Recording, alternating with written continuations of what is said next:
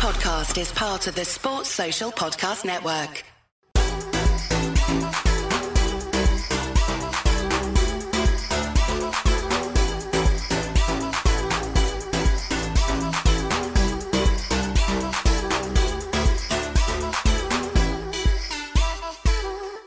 Boom, we're on. Today's guest, we've got a guest from London, Paul Hannaford. How are you, brother? Yeah, very well, thank you. First of all, it's good to have you on the show. Thanks for asking me.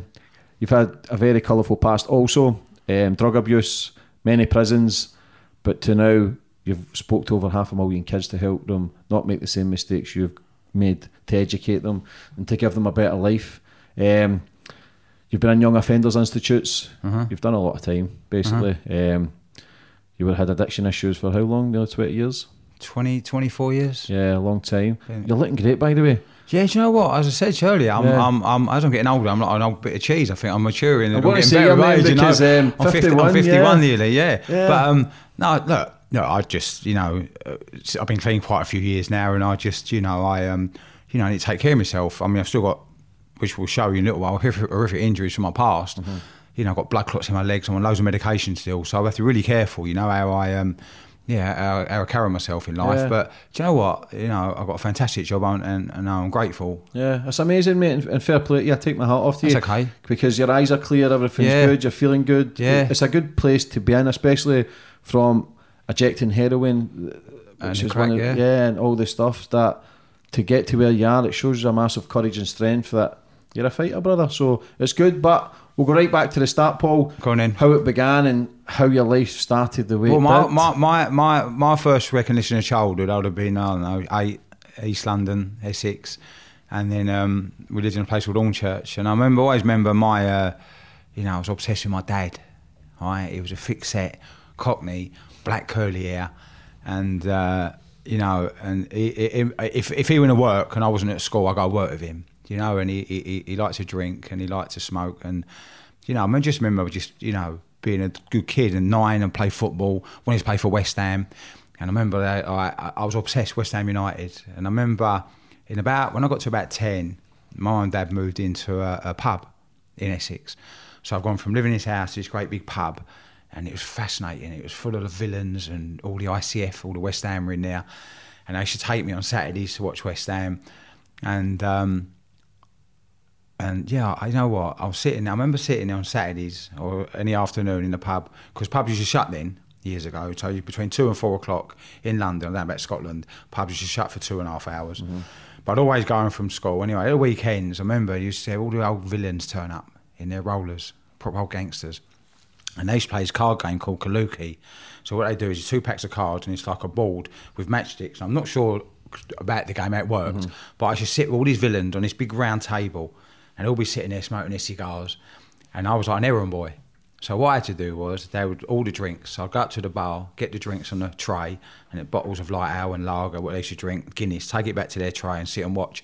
And at the end of the game, I'll get treated. They'd all give me £1. And it was like, and I was fascinated. I just go buy them cigarettes, and, that was my life. And then what happened was, I noticed, I went to secondary school, and I still quite liked it. And somewhere along the line in secondary school, 2 years in, we'd moved out of the pub by then, and my mum and dad sort of split up. And I remember getting involved with some boys one day, a little bit older than me. And I was always attracted to sort of like, I don't know, it was trouble. Trouble, yeah. It's just that it seemed quite attractive that, the boys that were quite lively, a little bit older than me. And I tried the cannabis, And it wasn't weed so much, it was like a resin. Hatch, yeah. And do you know what? And within a few months, it got older me a little bit. I lost interest in school, didn't like it, got chucked out of one, got chucked out of another, started robbing stuff from the school. And I suppose within the space of about 12 months, I was schoolless. So at this point now, I should be year 10. I'm around 14, 15. And no other school in Essex was interested in me apart from one called the Pupil Referral Unit. And they call them Alternative Provision. They got them all over the country now, but there wasn't that many then. And this one was called Intermediate Treatment. So I've turned out with this school, and there's like 50 boys now, all just like me, all been chucked out of mainstream school. So you imagine what it was like. Yeah. It was like this gaff that there was no boundaries. We did what we wanted. They used to take us on trips, and we was just ag. right, wherever he went, and they took us to a theme park one day. I can't remember where it was, Fort Park or something like that. And we got back to the minibus, and they'd left the keys in the bus, the staff. So we just fucked off in the minibuses, all 15-year-olds going down the motorway, and you got this driver, like, yeah, one of the boys in my school driving this minibus. Anyway, the police has come and they chucked us out. We all got chucked out for it. But it's all them boys that I got chucked out with. Now I'm on the street with them. So I'm 15. We've got no schooling, no school wants us, and we're all alcohol and cannabis dependent because now I'm out committing crime. So we're out, like, you know, thieving from shops every day. We planned to go out and rob. And it got to the point where, you know, I'm picking up convictions and I'm starting to get bored with a bit of weed. Now I'm taking things like lots of LSD, amphetamines. And you know what? When I actually look back, at the age of sort of 15, you know, I was probably an alcoholic. I couldn't stop drinking. Mm-hmm. I mean, not just alcohol, not just like your pint. I'm on about, you know, 10 at supers, yeah, and kestrels and stuff. Really, really strong stuff. Getting paralytic every night. Mm-hmm. Then obviously going around, get nicked with a knife, and we give ourselves some silly name, the East London Gang. And as time went on, you know, I was picking up convictions and I started drinking in pubs. So now you've got to remember, I'm 18 years of age now. And when I was a kid, I was immaculate. You know, 18 years of age, I'm drinking in pubs, you know, and I had this full head of hair and I used to put Brill cream in it. I should Brill cream it back. And then, you know, but what happens is now the crime has changed. So now I'm drinking in pubs. So now I'm going to the pubs, I'm meeting these criminals, a bit older than me. And a lot of them were into credit card fraud. So we started doing them. Now we've got memories. When I'm going out of a credit card, I've got to look like I've got a few quid because I'm going out doing credit limits on people's cards. And so this fellow drunk in his pub, his partner works for the post office, so he had to get the credit cards. Cut long story short, so now obviously I need to look like I've got a few quid. So I'm going out immaculate every day. I'm living with my girlfriend at the time, Joanne. And I'd go out and we'd do all the credit cards, go back to the pub, and then I'd just get stoned and drunk every night. So at this point now, I'm like 20, immaculate. And, you know, up until that, life was like, all right, really. Life was, you know, I was doing a prison sentence, I was living with my girlfriend. And as I said, as a kid, I was immaculate. I had big white teeth, I had this great hair, and I should Brill cream it, and I should think probably I was Bugsy Malone. And that is my life. Now I'm drinking in this pub with villains. So it took me back really to my childhood, yeah, when I was 10. So you're not working for the villains, you became a villain? I became a villain. I was just fascinated with them. But I'm in an environment now, I'm 20 years of age, you know, I've just come out of my teens. I'm drinking in pubs with all these villains, well-known villains that have written books, and I'm fascinated with these men, you know, and once you get seen once with these men in a disco, you never queue up again. So I'm going out with the villains and we're going to discos and certain bars where there's always queues at weekends. Then once obviously the Dawn recognised me, I'm taking my gang along, and so they're just letting us straight in. It's like, great, my ego's gone through the roof, isn't it? And, at that point, I'm a healthy, young, bright boy. Okay, I'm in this criminal environment. And then I remember one day, I went to this party one evening. This fella was there, I didn't know him very well. Gone into the bedroom. Cut long story short, they brought out some tinfoil and started smoking it. And I knew what it was. And I knew it was called heroin chasing a dragon. And believe me, I tell you what, right?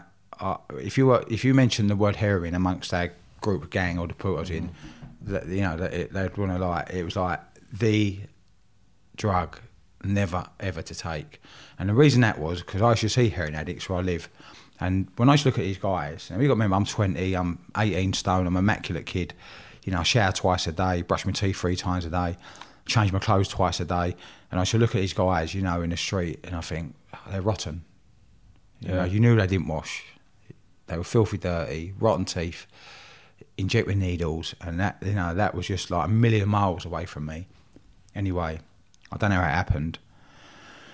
I must have got drunk and I tried it.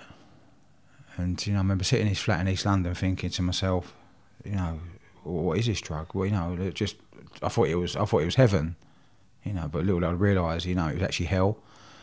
Because I tell you what, afterwards, you know, I started taking it again and again. Now I'm trying to hide it from my gang. I'm losing weight. You can't hide that. And then it got to the point where, you know, my girlfriend at home was noticing me losing weight.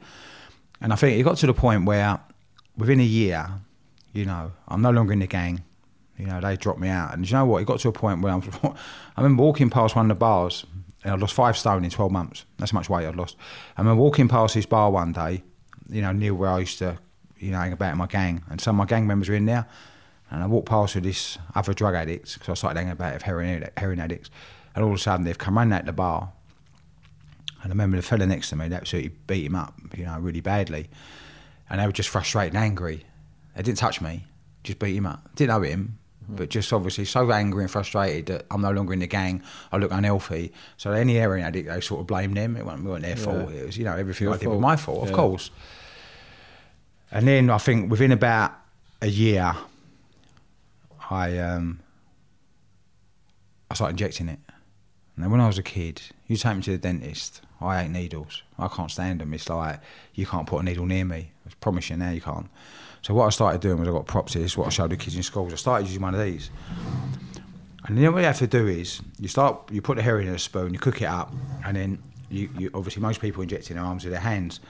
And as you can see, I've got no veins left in my hands, but that's where most people start injecting. Until it's quite really painful. Then my arms, then my penis, my neck and legs and feet. So within like about a year and a half, I'm injecting every day. I'm out robbing every day, by the way. You know, the way I get my money at this point, I'm a bulk shoplifter. So I go to places like Harrods, House of Fraser, Selfridges, Debenhams. And what I do is I pick up racks of stuff, as much as possible, and just walk out the door with it. And I'm pretty, you know, I'm pretty brazen with it. Yeah, and I got away with it for years. Like, I say kamikaze, you know, and I got away with it. And then what I do, I had people buying it off me. So if I'm nicking around £2 worth of stuff a day, I sell it at 500, I spend all the money on drugs. But it got to the point, after about 2 years, I got into crack cocaine. Now, you know, I started smoking crack, and I normally do it on the pipe. And I was in some crack den one night, and I see a fella inject it. And I looked, you know, and I thought, I'll try it. And I worked out how to do it, and I put all the syringe. But what happens is, you see, crack cocaine is cocaine powder washed up with a substance called ammonia. They call it freebasing. Yeah. So the ammonia actually goes into the crack, but it draws out all the rubbish it's cut with. So you're left with pure, hard cocaine. Most people smoke crack on a pipe, but I started injecting it. But the problem was, you know, it makes your veins go hard. And I was in a crack den one night, and I remember as I pulled that needle out my arm, that metal bit sort of bang, snapped off. And I looked and I thought, fuck's sake, where's that gone? And I looked, see my arm. So I see it, I just see the end of it. So I got this pair of old tweezers and I'm trying to dig it out and bang, it just popped right inside. So I moved my arm about and I thought, do you know what, I'll leave it. I'll leave it. It didn't hurt me that much. And I remember about 2-3 days later, all of a sudden my arm started swelling up, so it must have got infected. So I remember going to A&E and speaking to his doctor, and I said, I've got a needle in my arm. And he looked at me, he went, what? I said, yeah, I've got a... He went, what happened? I said, well, I injected some crack in it. He went, why don't you come to hospital straight away? I said, I had to get money for drugs. Anyway, cut long story short, anyway, they operated. I woke up on the ward the next day after operation, big scar there. And he comes to my bed, the doctor, and he looks at me, he went, we better leave it in your arm. It's too dangerous to remove it because of the tendons and nerves. It's still there now, yeah, it's still there. I can feel it under the skin. And I remember this doctor looked at me and he went, listen to me. He said, if you don't stop injecting that drug, he said, you're going to die soon. And I think I looked at him and I said, you know what, doctor, I can't stop. You know, I just couldn't, I don't think I wanted to stop, to be honest. Yeah. You know, it got me that much, that drug. And then I worked out that all my veins were done except for 2. In our body, we have a femoral artery that thick in our groin, and it's about 2 inches long inside your leg. Well, I found out that needle was too small. It wouldn't reach. So what I had to do was I had to start using one of these. And that is painful. Now, you've got to remember, at this point, right, I'm spending £500 a day on drugs, minimum 400. I've got to go out robbing every day. I go back to a crack den at night, and I got like £500 of crack and heroin. Now, I'd get about 50 hits a night out of that. Now, you've got to remember, I'm putting this needle in my body. Now, sometimes, you know, I've got one needle for the whole day because I ain't got to the chemist to get new needles. So I've got to spend 50, I've got to inject myself 50 times a day with that. After about 40 hits, it gets blunt, and I have to sharpen it sometimes in the matchbox. So I'm digging it down through my groin. As I sort of rip it out, the blood literally squirts at the artery. And I remember I had to put pressure on it. Now, what you've got to remember is I've got no clean clothes. Right? I've got one set of clothes, that's what I live in. So I'm now, you know, next morning I'm waking up in these crack dens, right, after injecting myself, no money, I'm starving hungry, yeah, right? And then what happened was, obviously, this blood-stained clothes, I've got to go out robbing. Then I started getting infections in my legs.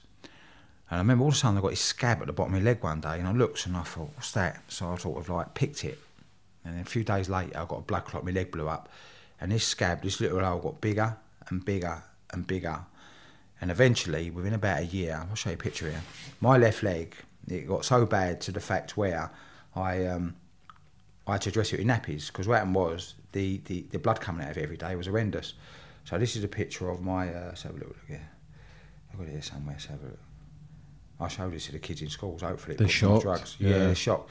So that was like my my left leg there, yeah, just hold that up to that camera, you got it up there, yeah.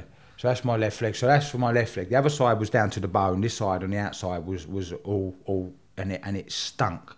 Now you've got to remember, this pitch is in hospital and they cleaned it up with the maggots and that. So at this point now, I mean, my legs ain't healed up. I'll show you in a minute. So at this point now, you know, I'm 24 years of age. My legs are open down to the bone. I don't wash. My teeth are gone rotten. I don't eat. I'm living in cracked ends. And, you know, this stuff has gotten me so bad. And I look back and I think, you know, wow, wham to that 10-year-old little boy that wanted to play for West Ham.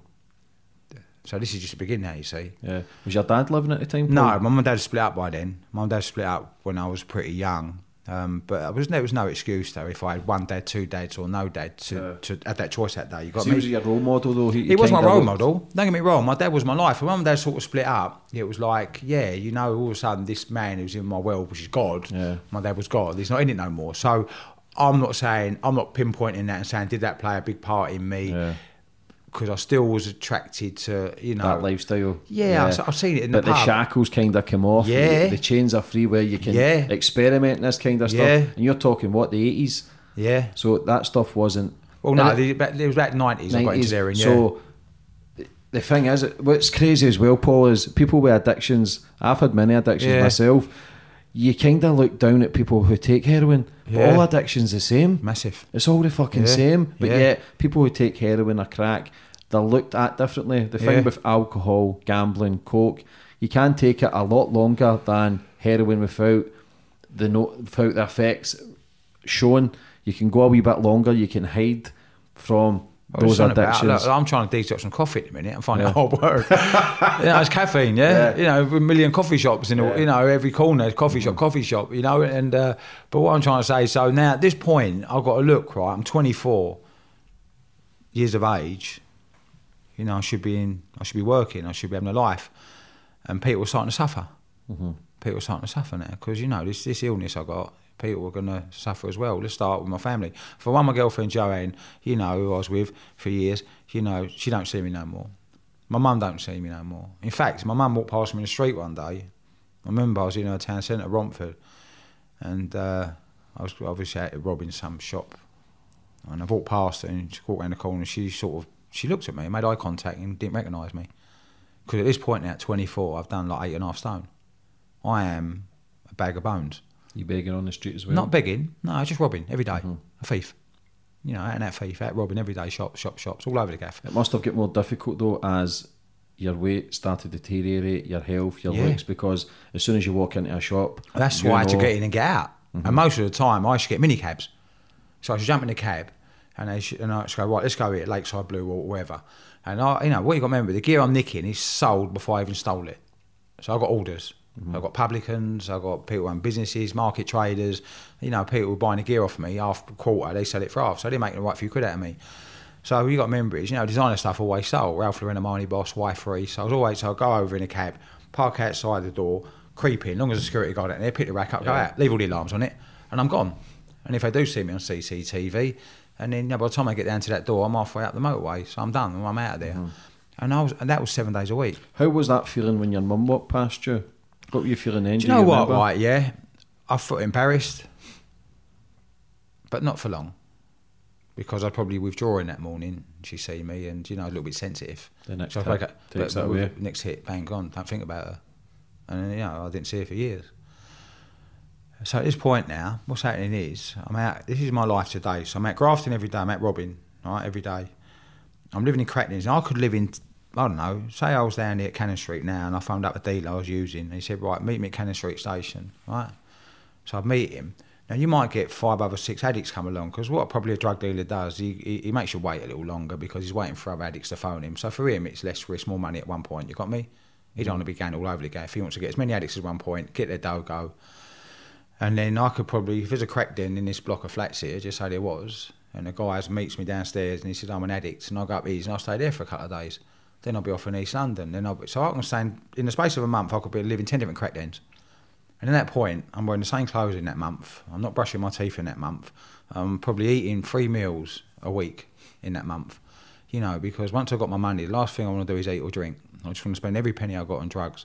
So I wake up in the morning, not only like, you know, really malnourished, I haven't eaten for days, you know, my legs stink, so rotten flesh is infected, yeah?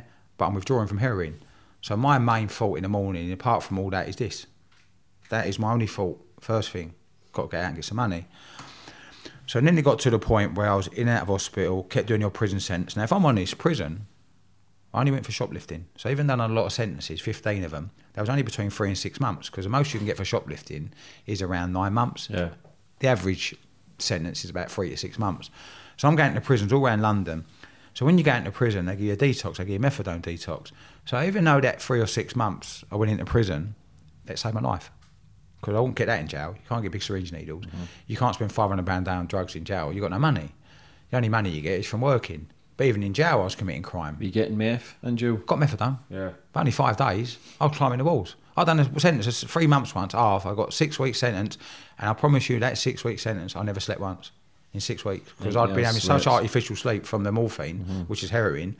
And, you know, I remember being in jail. Even I was even committing crime in prison.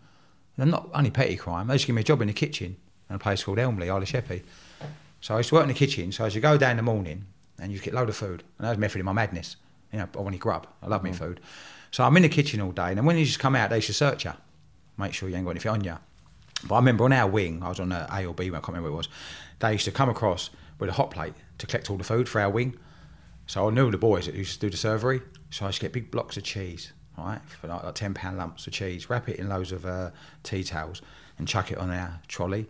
So when they go out, they don't search the trolley, the screws. Mm-hmm. And you just get back to the wing. And when I got back later on that afternoon, they used to give me this big block of cheese and I used to chop it up and swap it for Mars bars and phone cards and all that. So I went from being a crackhead to a cheese dealer. Half ounce of E-Day and all that. You'd be surprised. Everything has a price in prison. But everything. It's crazy though, that mentality of thieving, there's always a way to make money. You always find the method in your madness how to get an earner to survive, innit? Everything has a price in prison. Yeah. Everything. Mm-hmm. You know, I'll probably like a £10 bag of weed on the street in jail, it's worth 100. You're lucky to fucking be alive, Paul. Oh yeah, it got worse. Do you know what I mean? It got worse, yeah, as I said. So now at this point, you know, this is my life, right, yeah? Wake up in the morning, go out grafting, thieving, in minicabs. And then now, what's happening is now, I'm well-known shoplifter, bulk shoplifter. There's pictures of me in Harrods, Selfridges.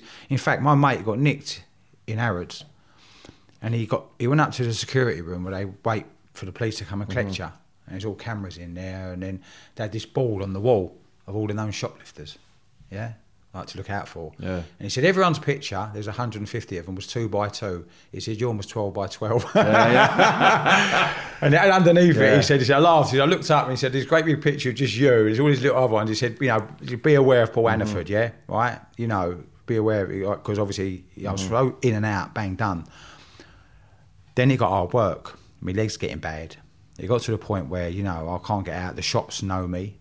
My legs bad. And then it was like, I was finding hard work to get the money. But I had to have it. So then obviously what happened was years and years ago, when I was involved in gangs, I remember I had this old revolver, buried it many years ago, been on a fishing ship at my mum's, went round there, dug it up, and I started robbing the dealers. Now, you can only rob so many dealers, right? Yeah, it's not a great idea to do it. So at this point, I had no bullets in the gun. I mean, I didn't know that, you know? But at the point, obviously, I'm running around there, my legs stinking, rotten flesh, and robbing the dealers. And it got to the point where one night where I'd got this bit of gear, went to this crack den, and for some reason, you know, it must have been, you know, robbed the dealer, and it was a big bag of gear. And I think what happened was it was a block of heroin in little wraps. So what happens is I think he must have bought that block to cut it up, but I've robbed it off of him. I think it was like pure. So I've injected some, and bang, next thing I know, I've woke up with paramedics over me in the back of an ambulance. And I fucking thought, what's, you know, it's like, and then when I got to actually A&E, I was in a hospital gown, and the paramedic told me that I'd overdosed. And the guy in the crack den, lucky enough, there was another guy in there. They'd called the ambulance, because normally I'd rush off to McDonald's, have a quick fix, and then go crack den. But that night I went straight to a crack den. And if I had gone to McDonald's that night, I'd have died there, in that toilet. So when I got to A&E, I'm sitting there. And about an hour later, I've come round, I feel a bit better. And apparently they brought me back to life in the back of the ambulance with that machine. And I remember the doctor walked in. He started to, you know, he said, "You're right." I said, "Yeah, I feel." I said, "I'm going now." He went, "You're not. You ain't going nowhere." He said, "I'll give you a blood test when you come in." And he said, "We just got the results back." He said, "You're in trouble." He said, "If you leave this hospital, you'll be dead in 4 days." I went, "Why's that?" He went, "You've got pneumonia, you've got septicemia, and your haemoglobin, which I found later out, which is your bloods, have dropped so low, yeah, and the infections in my leg." White blood cells weren't fighting them? Yeah, four haemoglobin of 4 kills you, apparently. Mm-hmm. Yeah, I'm not a doctor, but I do know that if it drops under 4, you're dead. And I was, you know, I'd smash myself so to be, pneumonia would kill me, yeah? The septicemia was going to kill me. So the drugs weren't going to kill me, but one of them 3 diseases I had, them illnesses, was going to kill me in a matter of days. And he looked at me, he said, "Listen to me, stay in hospital, I'll give him methadone. I give methadone, 100 mil a day, which is to hold me. I mean, 100 mil will kill an elephant. It's a lot of methadone. And he said, "You know, 4 days' time," he said, "we'll get you better." And what did I do? Pushed him out the way, grabbed my clothes and left. And the reason I'd left, because when I'd robbed that dealer and gone back to that crack den, when I'd overdosed, I realised I'd left that drugs there. Yeah, he's going to find it, that crackhead, and sell it. That's my stuff. Yeah, yeah. So I've rushed round there to get it. But on the way round there, I remember walking past this police station.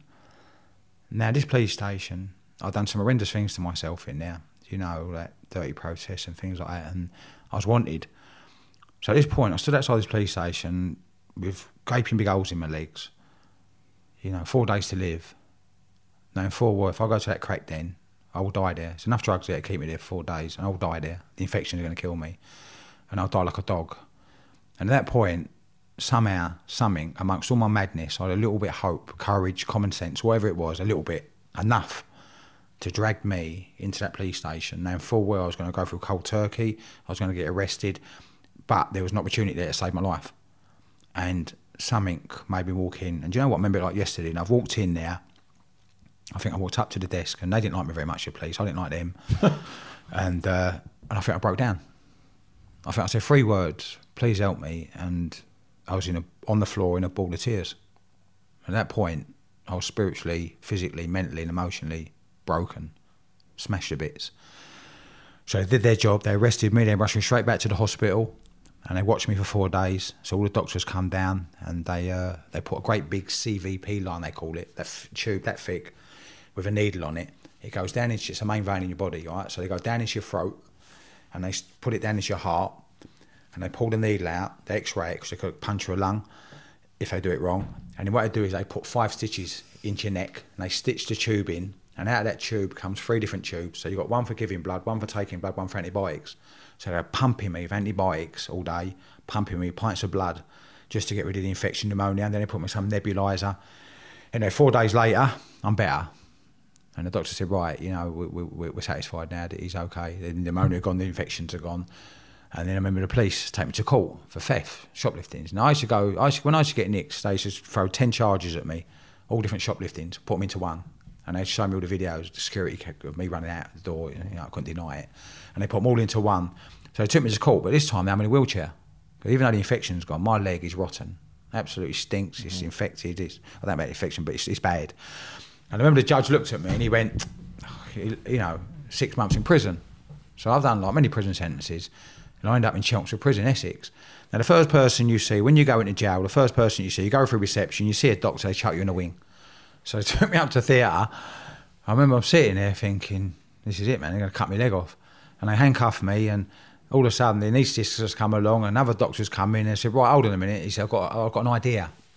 He said, "I'm going to put maggots in your legs." So I thought, well, did I hear that right? He said, "I'm going to put maggots in your legs for 4 days. We put you in a ward, we put maggots in your legs." I said, "What are the maggots going to do?" He said, "They're going to eat away all the infected skin, because your immune system was so smashed still, my haemoglobin went right, that the antibiotics they were giving me weren't actually working. And he said, if that don't work, we cut your leg off." So all of a sudden, the next 3 or 4 hours, this courier has turned up apparently, but they get them from a special hospital, and they had this, and a nurse come in, 3 nurses, because they were fascinated with it as well, and they put all these maggots, right, in this test tube, and they poured them on my leg. And I remember they're tiny, they're little babies, and they wrap it in a bandage. After 2 or 3 days, the bandage comes alive. The maggots are chewing on my legs. And like, I should wake up in the morning, they'll be wiggling past my face, and I'll be like, it stunk. I'll show you a picture of it, look. And it stunk, it's absolutely rotten. But you know what, after 4 days or 5 days, a maggot actually turned into a fly. And oh, yeah. Know, yeah. So yeah, they timed it right. I didn't want to open up, my leg was full of flies. So what they did was, on day 4, they took me down to the theatre, they washed all the maggots off my legs, Yeah, some maggots there. Yeah. Shit. We'll get all those pictures put up. That's right, yeah, yeah. Do you know what? Maggots eat all the rotten skin, so lucky enough... They saved your leg? I had to have 20 operations, though. 12 weeks I spent in that hospital, handcuffed to the prison bed. And then the prison guards would come in every 8 hours. They put 2 new guards in, so I was having 6 guards a day watch me. Well, it's costing the prison money. It was overtime, which obviously they liked. Mm-hmm. The cab fares to the prison from the hospital, and I was on this big long chain called a closet chain. So the only way they'd take the handcuffs off if I was getting operated. So once I was asleep, they took the handcuffs off. Other than that, they'd come in the bath with me, the screws, toilet with me. There's no way, you know, I was handcuffed for 3 months. Constantly? Constantly handcuffed. Yeah, I had ulcers in my arse from lying in the bed all day. I had this big mark around my wrist, you know, where I was on handcuffs. But in that period, that 12 weeks in that hospital, I detoxed from the methadone. They saved my leg. 20 operations, skin grafts. I had 20 skin grafts, so my body kept rejecting the skin. So see, the body has to accept a certain amount of skin for it to grow, but my body kept rejecting it. So I was down in the operating table all the time. And eventually, the last operation it took, so it started to grow. So my leg was a little bit better. And I remember all of a sudden this morning, this prison governor come up, a little guy. He went, right, take the handcuffs off. And he took the handcuffs off and he went, you're free. I went, what? He went, yeah, you serve your prison sentence. We've got to let you go. So I got a 6-month sentence, so 12 weeks of it in a hospital bed. And they give me this discharge, right, to get a bit of money, whatever else it is, and you know, I hardly any property, to be honest. And they walked off. And when the prison guard walked off, I said, Gov, listen, I ain't be funny, I ain't got nowhere to go. And he looked at me, he said, well, you don't have a problem anymore. He walked out, the nurse come in, I was in a little side room at the time, and she went, well, look, now you're not a prisoner, you have to leave. Were you clean then, Paul? Yeah, I was clean. Yeah, I was clean. I was, you know, I'd done a detox in the hospital, methadone and that. Yeah. I was on a bit of morphine for the pain in my legs. I was on that gas in there every day, you know, when I was doing the, like, but when I was changing the dressing on my leg, it was painful. They had to give me the morphine just to change the dressing, you know, because when they take the skin off your other leg, you know, taking the dressing off. Anyway, cut the story short, she went, you got to go. And at that point, you know, my past life sort of smashed me in the face because I thought, this is it. I had no home, no family, nothing. I had the clothes on my back, wide in the crack then. But now I'm clean, but I've still got nothing. Where do I go? Back to that lifestyle? Now I've got a choice, crack then, or what do I do? You know, no one come to visit me. You can't blame them. Yeah. So eventually, anyway, I heard about a place called a rehab in Somerset, and one of my pals was down there years ago. So I phoned him up, and he'd been clean, and I said, is there a bed for me? He said, yeah, there is, funny enough. He said, it's in a treatment centre. He said, it's like not the greatest treatment centre, but it worked for me. He said, but it's not a bed for 5 days. I said, I ain't got 5 days. I said, the nurse wants me to leave now. He said, nothing I can do. He said, it's 5 days or nothing. So I thought, if I leave this hospital, I'll go back to crack then. I'll use. I just knew that was an option, a massive option. So I called the nurse back in, I explained my situation, and you know, I really got on with the staff in there. The nurses quite liked me, to be honest, you know, and I really got on with them. And his sister, she went to me, do you know what? She goes, I'll give you a chance. She goes, you've got 5 days. And like, it was such a relief. And I kept phoning up this rehab every day. You ready for me? You ready? In the end, the prison come back up because they had to give a travel warrant to get me to the venue, to get me to the rehab. So I remember they gave me this travel warrant, and I turned up in Somerset, Western Superman, this rehab, and I did all my leg bandages up, and Larry's come and got me, took me to the rehab. And do you know what? I think for the first week, I just cried. I was in this rehab with all these other alcoholics and addicts, and I kept going to the toilet. And I mean, like, I've never cried like it before. You know, tears coming down my face. So it was relief, all the frustration. Everything. Yeah. It was a lot of the conscience of what you did as well. The people that hot round about you, because you're back in reality again. You're not out the bubble where... I'd woken up a little bit, not a lot. Yeah. I've been asleep all my life, haven't I? I've been asleep all my life. Yeah. So I'd woken up and looked and thought, what have I done to myself? What have I done to my family? You know, what have I done to myself? Scars all over me through self-harm, you know, mental health and physical, everything. My legs were still bad. But there was still now hope. And that's what I got from rehab. That's all you need. Yeah. Yeah. And I see other people getting clean there, and I made lots of friends there. I was sitting out of hospital at the time. So I come out of there, got a little, went to the second stage of rehab, which is called a halfway house. You know, but I'm still out of hospital having an operation, so my leg slowly got better. And then it was like, you know, make amends to people that I'd harmed. So I wrote a letter to my mum, and you know, and she forgave me. And then obviously, you know, I had a girlfriend, Joanne, and I had a daughter with her years ago. And I always remember being with her years ago, and she put up with all my bullshit, bless her. She was a really hard-working, honest girl, and I lived with her and her mum years and years ago. And I remember years ago, she took me back, and I'd always like relapse and getting back at it. And in the time she took me back when I was clean, I got her pregnant. And I remember when she was about 5 months pregnant, I'd relapsed. I went out one day, got on it, and she phoned me up the following day, like crying, "What's happened? Where are you? I can't get hold of you," and all that. I said, "Listen, I'm back on the gear." And she said, "What do you mean you're back on the gear?" I said, "Look, I'm back on the gear." And she said, "Well, what about me, baby?" And that. I said, "Look, I don't care, get rid of it, I don't know." And in the end, I couldn't deal with all that. Yeah, I blocked her. I can't deal with that. Back on this every day, this shit. Yeah. Anyway, eventually, you know, a few months later, I was back in jail doing a sentence, lying on my bed, a letter come under the door, so she chucked letters under the door then. I opened it, read it, and it was from Joanne. She found out I was in prison, found out all the jails, bless her. And she went, "Well, can I come and visit you? I'm still pregnant." And she goes, "I'll give birth in 2 weeks."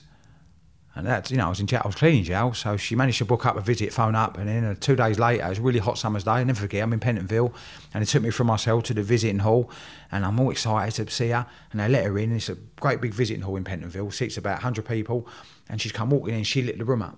She looked absolutely beautiful. I remember she's dressed in white from top to bottom, she had these white dungarees, white t-shirt, these white sliders on, this long blonde curly hair. I remember she was like big and fat, like pregnant fat. and she's come walking up to me, and I looked, and it was like this angel, you know, this girl that I'd fallen in love with years ago, with my baby in her belly. Mm-hmm. It took her 2.5 hours to get to the jail, and I think she was so exhausted. She sat down, and you know, we had to get her a drink, and she, you know, she's about to give birth, 10 days away. And for an hour, that visit I had with her, she cried, and she literally begged me. You know, she to beg me. How dare she beg me? I should be begging her, you know? And she come all that way with a little bit of hope. And I had a week left to serve, so I knew I was going to be out for the birth. And she said, "Look, when you get out, will you move in with me? Promise. You know, get a job, promise. Never take skear again, promise." You know, and I think I asked her to marry me, you know, once the baby's born. She said, "Yeah." And she left. And as she walked off, I gave her this big hug. And it was like, you know, I went back to my cellmate and I said, "You know what, I can't wait to get out of jail next week. You know, I'm going to be a dad, I'm getting married." And a week later, they released me. Now, when you get let go from jail, they take you down to a reception. They give you back your bit of property. They give you a little envelope with £60 cash in it. They call it a discharge grant. So I thought, this is what I'm going to do. Leave the jail, go to her flat, drop me a bit of clobber off, get a job, scaffolding or something, you know, a bit of building work. The little bit of dough the prison give me, I give it to her for the baby because she was living by herself. She had no money, so for milk and nappies. Anyway, on the way to the prison gate, I got released with 6 other prisoners. And I knew one of them really well. He was a crackhead. I'd used with him before. So I got talking to him right at the prison gate. Within 10 minutes, I'm on an off licence, a couple of cans of beer. An hour later, I'm in a crack den. And I never turned up. Mm-hmm. I never see my girlfriend again. And that is how powerful this shit is. Yeah. You know, this stuff that's killing people every day of the week ruined my life completely.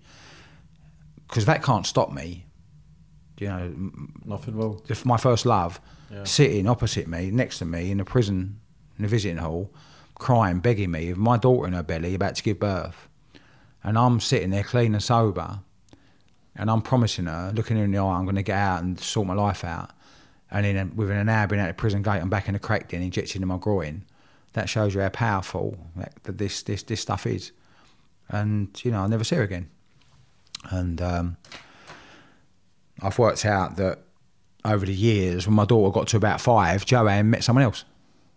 She met a man, married him, and I found out he brought my daughter up. You know, and today I guess she calls him dad. Mm-hmm. Fair play to him, eh? Yeah. Fair play to the man. Done better than me, didn't he? Anyway, so, you know, she got brought another man, so I thought I'll live with that. So anyway, eventually I left my rehab 8 years ago, went back to Essex, Romford, where I was brought up. So, you know, all my family were there. You know, I weren't seeing my family much, but, you know, the environment I brought up in, I'm back in now. Yeah. And I had this idea I was going to go around the old school and share my experience because I see what was going on the street, you see. I see all this gang stuff, you know, that was getting worse. I see all this knife crime was getting worse. I see all the drugs and alcohol was getting worse. And I thought, you know what, maybe I could help a few kids and share my story. So I got in touch with my local council and they got me an invite to this little youth club in a place called Rainham, Royals Youth Club. And I remember it was on a summer's night, about 8, 9 years ago, so I've turned up And he's gone, right, put your gear down, everyone, stop playing pool, this guy's coming to tell you a story. And see all the kids looking at me thinking, who's this guy? You know, it's their time, isn't it? It's not school. So I spoke to 8 kids and I told them a little bit of a story and I showed them my scars and that, you know. Anyway, I left there and I thought, that's pretty cool, you know. Anyway, 3 days later, the council contacted me and said, oh, look, one of the kids went back to their school and spoke to their head teacher. And the head wants to know if you can come and speak to his year group, year 9, 250 kids. I went, what? Yeah. I was sitting there struggling to talk to 8, yeah? I thought, fucking 250 kids in the hall. And I went, all right, I'll do it. So I turned up to the school, done 250. The headmaster was so pleased with it. He went, can you come do the whole school? So I said, yeah, I'll do it, you know. And that's what I'd done for 3 years. Didn't get paid for it. Just kept turning up with these schools, you know, and I was on benefits at the time. Telling the story, but I was getting great feedback, you know, via social media, and other schools are hearing about it. Then, believe it or not, you know, the police, you know, come on board and give me a work. And a few football clubs, QPR, you know, come along and said, you'll come do some work for us. So I saved a little bit of money and I built a website. And I remember I had just this website, Paul Hannaford Drug Awareness, and that was it. And I had this little logo, London Fire Brigade, I was working with them, QPR Football Club, like these brands I was working with, yeah. And it was great. And I started, you know, I signed off, I wasn't on benefits anymore, I started to pay my way in life, you know. And I was getting an honest living. Yeah, so was that like therapy for you also, Paul, telling your stories to kids? Yeah, I think so. And releasing a lot of emotion. I think that when you look back at the boys I hanged about with as kids, you know, they didn't make it. I'll tell you for why. There was a few that got severe mental health, severe, drug-related, yeah? You know, and I still see them walking around sometimes on the crack and that. They're done. They're finished, man. There's no hope for them. You know, I see them, they've got rotten teeth, and they were good-looking kids when they were young. They were good footballers, you know? There's a few died. You know, been to funerals. And there's one in jail still. You end up stabbing a man in a pub after gang life. Nothing to do with gangs, but years later, that gang mentality, you see. Mm-hmm. He's still in jail.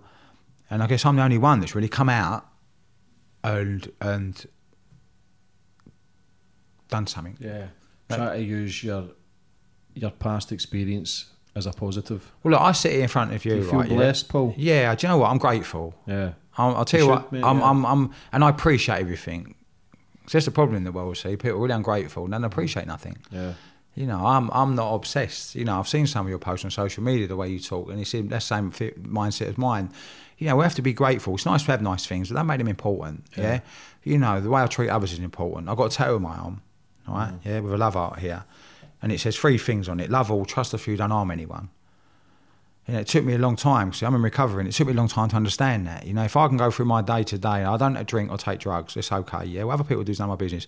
If I don't harm anyone today, it's fine. I pay all my taxes, I pay all my bills. Any money left, I go on holiday. You know, I like travelling and, you know, other side of the world, meeting like monks and spiritual people, you know? Yeah. But I didn't get off lightly, you see, because you say I look healthy. All right, I had my teeth, these are my own teeth, but I had to have them cleaned and that and all that, and I had the best teeth when I was a kid. You know, I've shared needles in crept ends. I reckon I have shared needles in crept ends. When I don't mean share, take a needle off someone else, I mean like being in the crept end and there being needles everywhere and I forgot what's one's mine. So you know what I do? I pick up someone else's and use it. Not once or twice, 500-600 times. Anyway, eventually, my legs healed up, but they didn't heal completely. Now, obviously, if I show you, this was only a few years ago. It's got better. This was my left leg. Let's have a look. All the blood's coming out of it. It's here somewhere. Yeah, this was my left leg up until about 2 years ago. It was still out. Look, there it is. There. I was in the shower and it burst open. Fuck's sake, Paul. Yeah. I'll show you now. Look, it's here.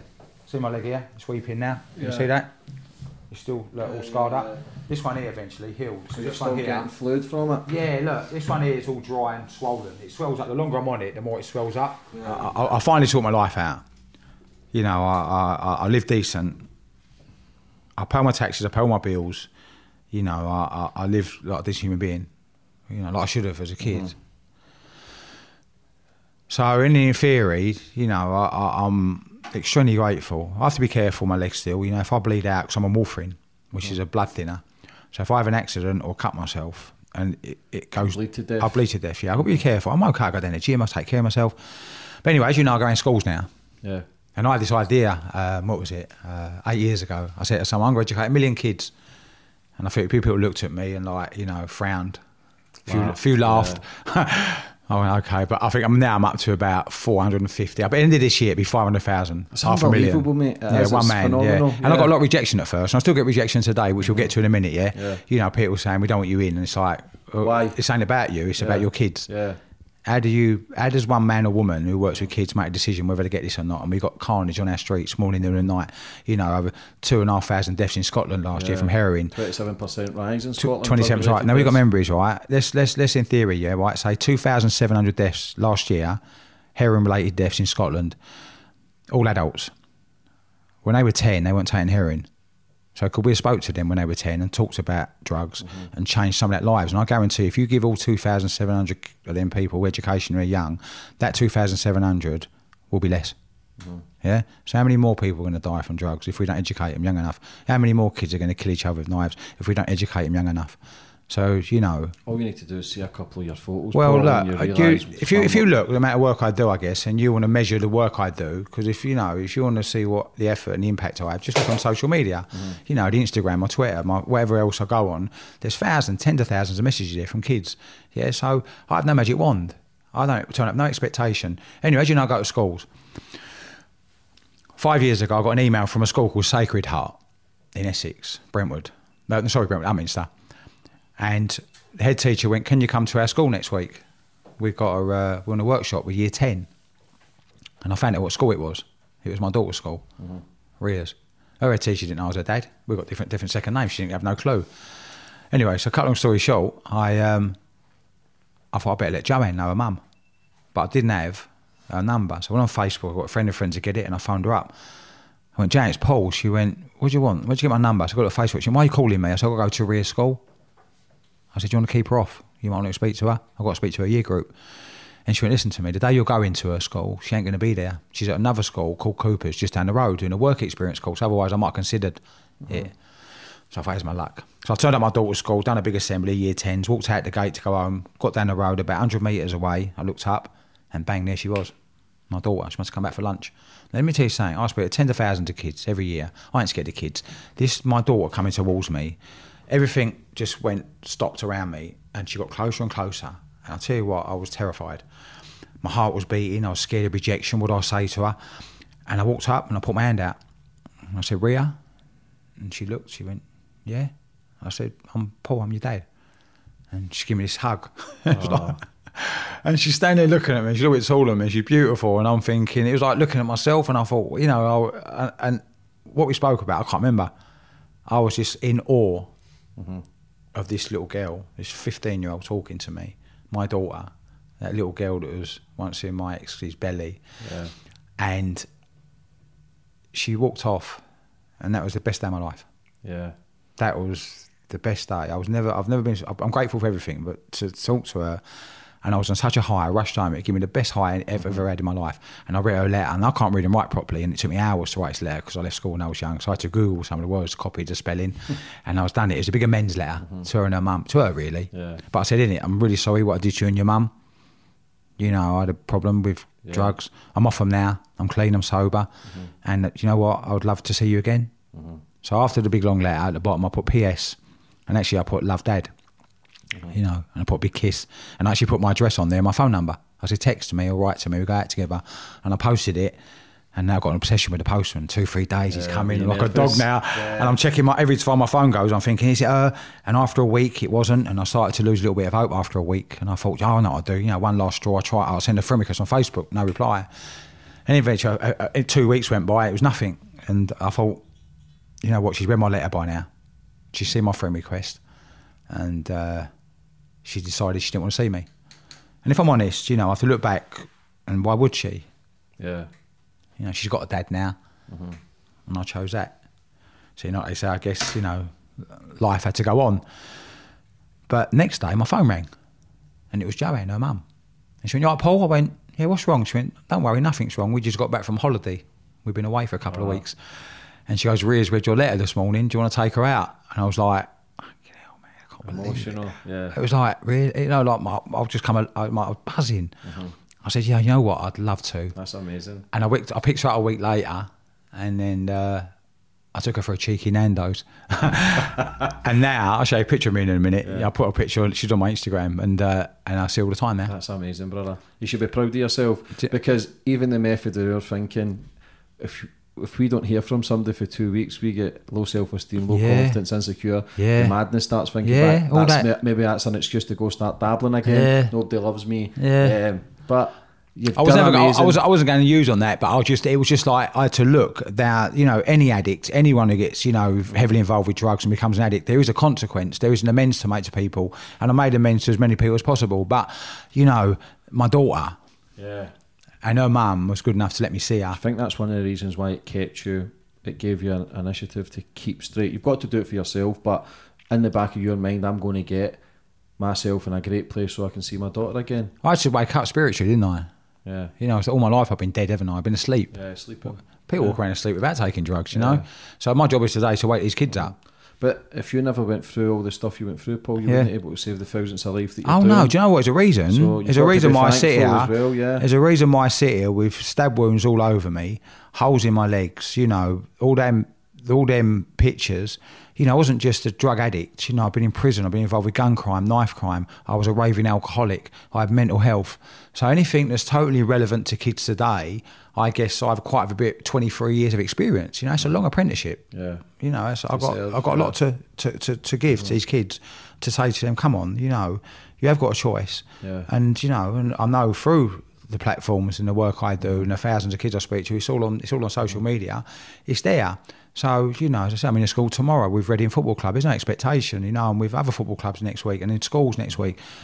If I educate this year 80,000 children this year for 2020, and I stop a dozen from ending up on this shit, stabbing someone to death with a knife or becoming an alcoholic, that's 12 people that belong to somebody. Yeah. I'm hoping to change more. Yeah. But you know, I can't change every young mind. Yeah, it's a phenomenal thing that you're doing, Paul. Thank you. Be very proud. I take my hat off to you, brother. That's all right. Nothing but respect for you. Thanks for inviting me. For anybody that's in the struggle just now, too scared to maybe come forward, too ashamed or too embarrassed, for anybody that's really I believe if you've got addiction problems every day, you want to try and change.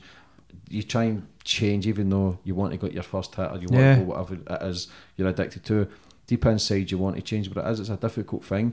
For anybody that's in the struggle just now, what advice would you give for them? Look, that day I walked into that police station, I knew there was two things there, right? I had a bit of faith and there was hope, but I had to walk in to that police station. And we're not saying every addiction problem that's talking to a police station, but there are treatment centres, there are places that you can go and get help, programs, yeah? But it's got to ask. Now, a lot of people don't want to ask because obviously they feel ashamed, blah, blah, blah. But, you know, you're not alone. And that's what I worked out now. And I've got friends in recovery and I meet up with them often, 2 or 3 times a week.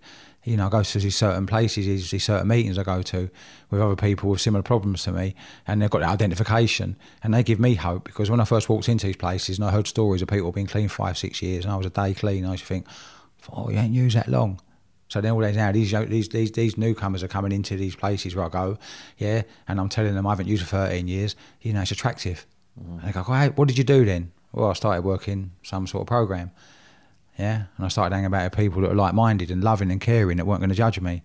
And there's lots of people out there that are helping, yeah, but you've got to pluck the courage up. And addiction's hard, you know. You have to hit a certain rock bottom, yeah, and I hit many rock bottoms. You know, like, you know, many times, like I kill myself, my legs, all that stuff, you know, I shouldn't be alive. I mean, a doctor once said to me, you're alive, it's incredible. You know, you should not be alive. And I never caught anything. I was really lucky, you know, I didn't catch HIV or hepatitis. I don't know how. She had needles all them years. So I'm trying to say, if there's someone out there struggling with alcohol problem, drug problem, you know, there's help, but you've got to ask for it and you've got to have a little bit of faith. You know, it won't be easy at first, but trust me, in the long run, it'll be worth it. Mm-hmm. You know, I meet loads of people who get sober, hundreds. I meet hundreds of people get clean. I was at a convention in Spain in November. I got invited to a talk out there. 1,000 alcoholics turned up at this hotel. And you know, it's great. Yeah, it's amazing. Love. Yeah, yeah. We love each other. Yeah. For what you do, brother, honestly, it's an amazing... Look, as I said, only the start, thank you. And hopefully, you know, someone might watch his podcast. As I said, someone might watch his podcast and they might look at it and go... You know, and then refer them, you know, to videos I've got used on my website. Yeah. What's the name of your website, Paul? We'll leave all the links in the description for Paul's social media and website. It's www.paulhannaford.com. Okay. And then through that is links to all my social media platforms. Maybe want to come forward and ask. Listen, do you know what? I get loads. In fact, I go and speak to some kids in schools and they go and talk to their mum and dad about it, and they'll have a dad or their mum have got a bit of an issue, or a friend has got an issue, a friend of a friend, and they contact me. I meet them. Mm-hmm. I meet loads of adults. I don't just talk to 10,000 of kids every year. And, you know, giving is great. If I can help someone, what a wonderful thing. Yeah, it's amazing, brother. And thanks for the invite. Thanks for coming on today. Taking your time. All right. Thank you. You're an amazing man and what you do is unbelievable. That's all right. Thank you. Keep going, brother. That's all right. You. Yeah, great. You can also watch my podcast on my YouTube channel. The link is in the bio if you'd like to subscribe. You can follow me on my social media platforms to see who my next guest is. Follow me on Facebook at James English 11, Twitter, James English 0, Instagram, James English 2. You can also download these podcasts on iTunes or Spotify. Sports Social Podcast Network.